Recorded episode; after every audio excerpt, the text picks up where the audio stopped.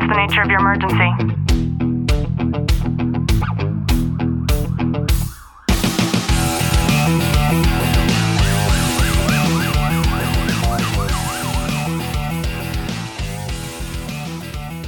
Welcome back to the Tactical Living Podcast. I'm your host, Ashley Wilton, joined by Detective Wilton. Clint, how are you? I'm good. I'm going to read a couple of sentences to you. It says In the year 1519, Hernan Cortez arrived in the New World with 600 men, and upon arrival, he made history by destroying his ships. This sent a clear message to his men there is no turning back. Two years later, he succeeded in his conquest of the Aztec Empire. So that's where we get the term burning the ships from. I've heard that quite a few times. Hmm, I didn't know that. And in today's episode, I wanted to talk about the importance of this time in history and how it relates to building our willpower with no negotiations. And can you imagine being in that situation to where it was do or die, literally do or die. And you're the one who created that fate.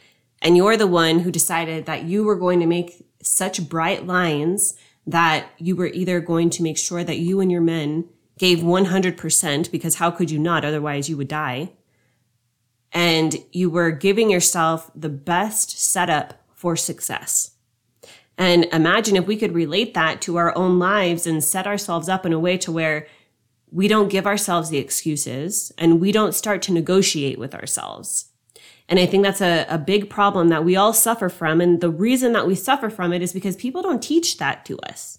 People don't teach us non-negotiable contracts with ourselves. And there's, you know, I'm not a parent, but I found that in these past six months or so, there's so many things that have been coming up for me to where I'm like, I would never allow my kid to do that. I would do this so differently if I had a kid. And I'm seeing all of these issues with the upbringing, and that's no fault of the parents because we too were, we're not raised that way. But I think that the further that I dive into things intellectually and the further that I start to just do these cross examinations of things on a, a, spiritual level and the way that things are now versus the way that I think they ought to be.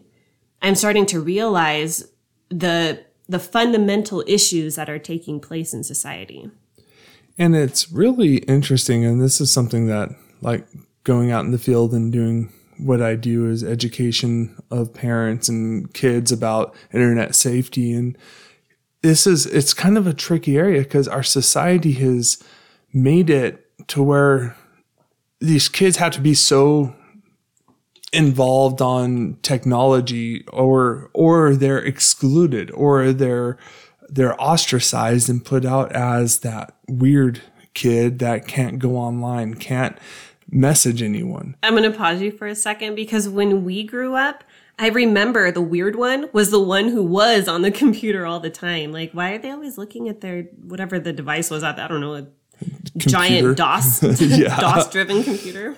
And and and you're absolutely right. I didn't even think about that, but it's it's we've groomed our society to make it to where if you weren't to give your kid a cell phone or allow your kid to be on Instagram messaging or Snapchat messaging or any of that, they have no communication with their friends or they have no connection with other kids their age because there is no other form in their minds of building relationships. Like that's how they do it. So then they get bullied more. And then it kind of goes down this rabbit hole of they're ostracized and put off on their own little island because they're the, and I'll use from our generation, the homeschooled kids were always the ones a little bit different and they're put into that group and it's not, it's not fair to them. But at the same time, it's, it's not fair to them to allow them to keep doing this stuff.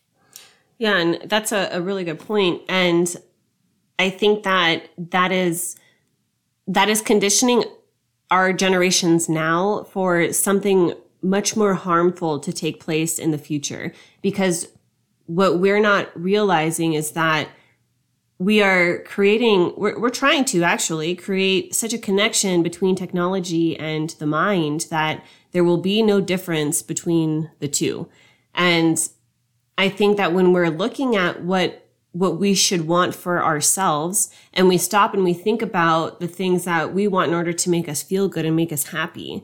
Those are also those fundamentals that I've been really ruminating on a lot lately as to us having never been taught that thought process or even being told that we have the allowance to have that type of ambition and thought process, especially when we are of a young mind. And how much different would life be if instead of teaching how to open up a Mac laptop and log in to have a Zoom call with your teacher, we, we taught students, we taught our adolescents how to decide for themselves what would make them happy. And the reason that this has come up for me is because we, I, I didn't realize that this happened to us, but we are told a particular path in life that we are supposed to take. And the path in life, you know, how you're going to be successful, how you're going to be happy is you go to school and then you don't do drugs, right? Like that's the thing. And when you get out of school, you're supposed to go to college and then you graduate college and you get married and then you have some kids and then you work your ass off and you work hard and it's okay for you to work so hard that you make yourself sick and then you retire and then don't worry about traveling or doing any of the fun things until you retire. And then how many times have we seen those people who are of age to be able to retire who never get to do those things because they're too sick and worn down to be able to enjoy life?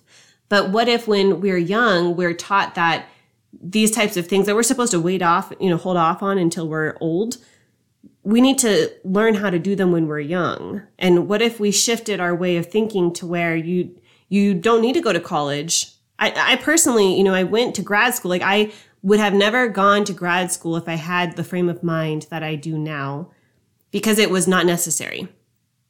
After college was when I started to dive into self learning. And I can tell you that the level of, of intellect, the level of just broadened knowledge of real life and the world that I received from having the ambition to learn on my own, one million percent far exceeded anything that I got from a university.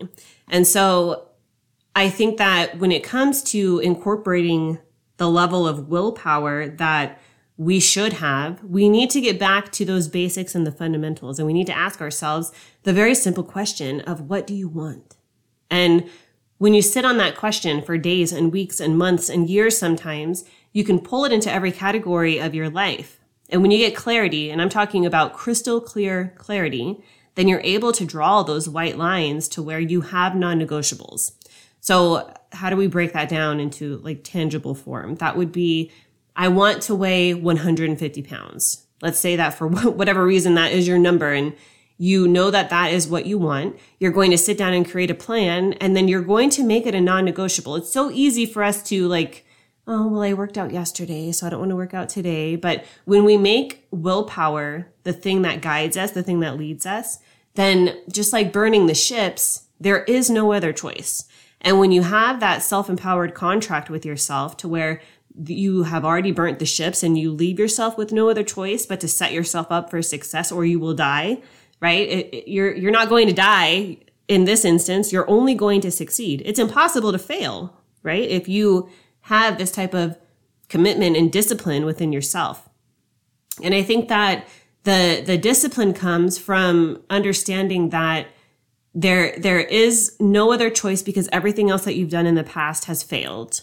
And also the discipline cl- the discipline comes from not having that external chatter or even that external type of connection because it's so harmful to us. It's so harmful for us to turn on the TV when we're trying to weigh 150 pounds and then we see these commercials for, I don't know, name your favorite fast food joint or ice cream or, you know, even other inadvertent triggers. We saw like 32 commercials from fucking Gavin Newsom on voting no on Prop 30, which I'll vote yes just because he said to vote no on Prop 30. Like those types of emotional triggers even can have an impact on our willpower and our desire. And we don't even realize that that type of thing is taking place. So by making such, such defined lines within the things that we set out for ourselves after we've gotten clarity on what we actually want, I think that we can remind ourselves of burning the ships and have that as a mantra every morning when we wake up if we need to, right? I,